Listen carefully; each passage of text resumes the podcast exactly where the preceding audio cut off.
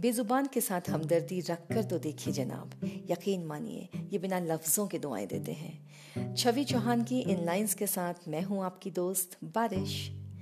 Biodiversity तो सुना होगा, और ये भी कि ये ह्यूमन बीइंग के लिए कितनी इंपॉर्टेंट है, और ये कैसे हमारी रिक्वायरमेंट को मीट करती है। जब से हम इस दुनिया में आए हैं, तब से पशु पक्षी, पेड़ पौधे हमारे हम सफ़र बनकर साथ साथ चले हैं। मुझे नहीं लगता कि कभी हमें नुकसान भी पहुँचा सकते हैं, बशर्ते हम अपनी हद न भूलें। ह्यूमन बींग होने का ये मतलब बिल्कुल नहीं है दोस्तों कि हम अपने आसपास की चीज़ों को अपने से कमतर समझें। हमारी ज़िंदगी की कहानी के ये भी तो किरदार हैं। इनके बिना ये कहानी मुकम्मल ही कहाँ? आइए बात करते हैं फसक की। फसक का मतलब समझते हैं आप? कुमाऊनी में इसका अर्थ होता है गपबाजी इंग्लिश में गॉसिप अब टाइम ही किसके पास है इस फसक का। सभी लोग तो अपने अपने कामों में इतने बिज़ी हैं, इतने इंगेज हैं, या शायद बिज़ी होने का बहाना बनाते हैं, क्योंकि किसी के साथ उठना बैठना पसंद ही नहीं करते। कहीं ये कोई नई तरीके की बीमारी तो नहीं है? खैर, जो भी हो। आज मैं फसक के अंदाज में आपसे उत्तराखंड के फ्लोरा फोना यानी पेड़ पौधों और पशु पक्षियों की बातें करना चाहती हूँ। जब दिल बहुत उदास हो, बात सुनने वाला कोई ना हो या वो ही नाराज़ हो जो अक्सर आपकी बातें सुनता है। दिल बैठा जाता हो, मन रोने को करता हो तो अकेले किसी जंगल में बैठकर इन पेड़ों, नदियों, चिड़ियों से बात करके देखिए। बहुत पेशेंटली सुनते हैं ये हम सबको। नहीं, मैं मज़ाक नहीं कर रही हूँ। Whenever I feel low and down I always love to experience it and yeah it actually works अगर उत्तराखंड के अट्रैक्शन की बात करें, आप जानते हैं वो क्या है? वो है इस राज्य की हरियाली, यहाँ का मौसम, यहाँ का वन्य जीवन। मैं सोचती हूँ आज जो बातें हों, उत्तराखंड के कुछ राइटर्स की राइटिंग्स के बहाने हों। कैसा रहेगा? मुझे तो उम्मीद है कि आपकी और मेरी बातचीत में चार चाँद लग जाएँगे। चार चाँद से याद आती है कथाकार और पत्रकार श्री राकेश तिवारी जी की वो लाइंस जो उन्होंने उत्तराखंड के फसकियों के बारे में लिखी। कि कैसे वो अपनी अद्भुत सृजनात्मकता का परिचय देते हुए मामूली किस्सों में चार चाँद लगा देते हैं। चार चाँद की रोशनी में फसक की नदी, फसक के पेड़, फसक के बादल, चार चांदों की रोशनी में फसक का सूरज। तो चलिए कुछ और जानते हैं अपने जाने पहचाने उत्तराखंड को। थोड़ा मेरी नज़र से और थोड़ा लेखकों की कलम से, शायद आपको अच्छा लगे। अपने उपन्यास फसक में श्री राकेश तिवारी लिखते हैं, बचपन की कहानियों में कुकुरी बाग का ज़िक्र बहुत होता है। अंधेरा होते ही बाघ बस्ती में घूमने लगते हैं और घरों के बाहर बैठे कुत्तों को उठा ले जाते हैं। कुत्ता गायब होने पर लोग अनुमान लगाते रात में कुकुरी बाग आया होगा। कुकुरी बाग कहने से लोगों का डर कम हो जाता। कुत्तों को ले जाने वाला बाघ है ये सोचकर जनजीवन अगले दिन फिर रफ्तार पकड़ लेता, जैसे वो कुत्तों की ही प्रजाति का कोई प्राणी हो। दोस्तों, बाघ कैसा भी हो, उत्तराखंड के गाँव और सुनसान इलाकों में तो बड़ी दहशत छाई रहती है। लॉकडाउन और उसके बाद फेजेस में हो रहे अनलॉक के दौरान।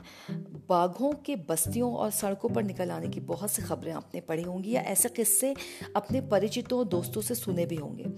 आपको पता है, दुनिया में बाघों की सबसे ज़्यादा तादाद भारत में है और भारत में मध्य प्रदेश और कर्नाटक के बाद सबसे ज़्यादा बाघ उत्तराखंड में पाए जाते हैं। यानी टाइगर बाघ हमारा नेशनल एनिमल जिम कॉर्बेट की किताब मैन ईटर्स ऑफ़ कुमाऊं के बारे में तो शायद सुना हो आपने, जिसमें आदमखोर बाघ का पीछा करने और उसका शिकार करने की दस कहानियाँ हैं। खैर, कभी बाघों से इंसानों को खतरा तो कभी इंसानों से बाघों को।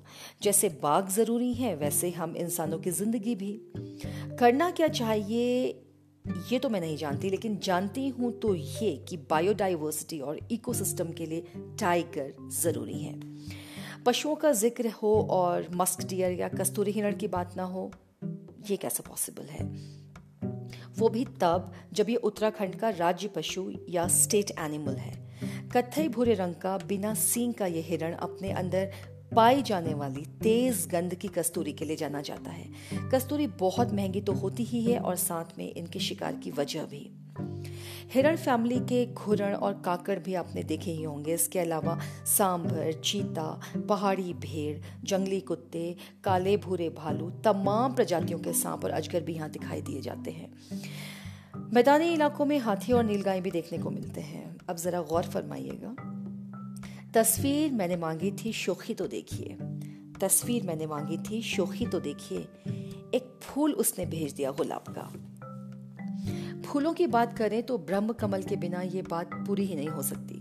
साल में एक बार खिलने वाले इस ब्रह्म कमल को हिमालय में फूलों का राजा माना जाता है। लेकिन सुनिएगा, कमल का नाम सुनकर आप ये ना समझे कि पानी में उगता होगा। ये ज़मीन पर होता है और इसी मौसम में, यानी जुलाई से अक्टूबर के बीच में होता है। उत्तराखंड के जंगलों को अपनी साए साए से गुंजा रखने वाले चीड़ के पेड़ तो आपने देखे ही हैं। पर उत्तराखंड के बाहर रहने वाले लोगों को पता नहीं होगा कि इनके फूल में, जिन्हें हम पाइन कोन कहते हैं, स्यूते होते हैं, जो चिलगोजे भी कहलाते हैं। बांझ के पेड़ की जड़ों में पानी के नेचुरल रिसोर्सेज पाए जाते हैं। ऊंचाई पर होने वाले देवदार के पेड़ों का जंगल तो देखते ही बनता है।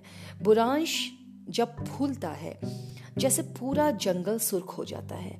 बात करें बेड़ू के पेड़ों की तो निश्चित है आज की जनरेशन ने तो बेड़ू खाया ही नहीं होगा। उसकी टहनियों से दूध का निकलना तो जैसे सातवां आश्चर्य हुआ करता था हमारे लिए। हिंदी के प्रसिद्ध कथाकार श्री शेखर जोशी अपनी कहानी गोपुली बुबू में बेड़ू को किस तरह याद करते हैं जरा सुनिएगा। कैसा छोटा सा था रे तू? तेरी माँ कहती थी, नंदी बहुत चिड़चिड़ा हो गया है। दूध भात की जिद कर रहा है, अब मैं कहाँ से लाऊं दूध? दूध दही का तो रोज या काल हुआ हमारे गाँव में। बौजू कहते थे बेड़ू के पत्ते को टहनी से तोड़ो तो भी उसमें से दूध नहीं निकलता। फिर एक घूट चाय के दूध में पानी मिलाकर हम तुझे बहलाते थे। प्रवासी कथाकारों ने उत्तराखंड के जंगलों को वन्य जीवों को प्रकृति और मौसम को बहुत याद किया है, या यूँ कहिए बहुत मिस किया है। मशहूर विज्ञान कथाकार और मेरी यादों का पहाड़ किताब के लेखक श्री देवेन मेवाड़ी अपने लेखन में नहीं, अपनी फेसबुक पोस्ट पे भी पहाड़ को अक्सर याद करते हैं। एक पोस्ट में वो लिखते हैं, जब भी फाख्तों को देखता हूँ और उनकी आवाज़ सुनता हूँ तो गुजरे ज़माने की ना जाने कितनी बातें याद आ जाती हैं। उत्तराखंड के अपने गाँव में हम इन्हें गुघुती कहते थे। वहाँ पर ये घर के आँगन और खेतों में अनाज चुगने आती थी। कहीं कहीं किसी ऊँची शाख या घर की छत पर बैठकर अपनी दर्द भरी आवाज़ में गाती थी। गुगुती की उस आवाज़ को मैं कभी नहीं भूल पाया। आज वह फिर आई थी यहाँ दिल्ली में, हर सिंगार की शाख पर बैठकर वही दर्द भरा गीत गा रही थी। पक्षियों की बात करें तो सबसे पहले याद आती है गिनौड़ी गुरैया या स्पैरो। अपनी किताब फसक में कथाकार श्री राकेश तिवारी लिखते हैं। गर्मी के मौसम में चिड़ियों के नाना स्वर गूंजते। घिनौड़ियों का दल सैकड़ों का होता और आँगन में दरी की तरह बिछ जाता। उनकी चहचहाट घर के अंदर तक घुस आती। कौवे संदेश लाते, तोते ग्रहणियों के मित्र होते और मनुष्यों की बोली बोलते। कुछ पक्षियों के चहकने से शगुन होता और उल्लुओं के बोलने से अपशगुन उपन्यास में एक और जगह वे लिखते हैं, जब सुरखाब का एक जोड़ा कहीं से भटकता हुआ गाँव के पानी भरे खेतों में उतर आया था। उसके सुनहरे पंख देखकर बच्चे भौचक रह गए थे, वरना हरियल बुलबुल कटफोड़ और तीतर देखकर उनके रफ्तार में कभी अंतर नहीं आता था। ये तो रोज ही के हुए। दोस्तों, पूरा उत्तराखंड ही नाना प्रकार के पक्षियों का घर है। यही नहीं, अक्सर प्रवासी पक्षी भी यहाँ डेरा डालते हैं। यहाँ की नदियाँ, पेड़, पौधे, जंगल और प्रकृति उनके लिए सुरक्षित और अनुकूल जगह है। बिल्कुल वैसे, जैसे इस लॉकडाउन में अपने पहाड़ी मकानों को सालों पहले छोड़ चुके पहाड़ के हमारे अपने लोगों के लिए। अब आ ही जाइए अपने उत्तराखंड वापस। यही बस जाइए। चलिए मिलकर इसे वो बना लें, जिसकी कमी ने आपको उत्तराखंड छोड़ने पर मजबूर कर दिया। आप यहाँ रुकेंगे ना, तभी तो इसके प्रोग्रेस और डेवलपमेंट के लिए हम एक साथ मिलकर काम कर पाएँगे। इसी संदेश के साथ विदा लेती हूँ अगले बुधवार, फिर वापस आने के लिए। Till then keep the faith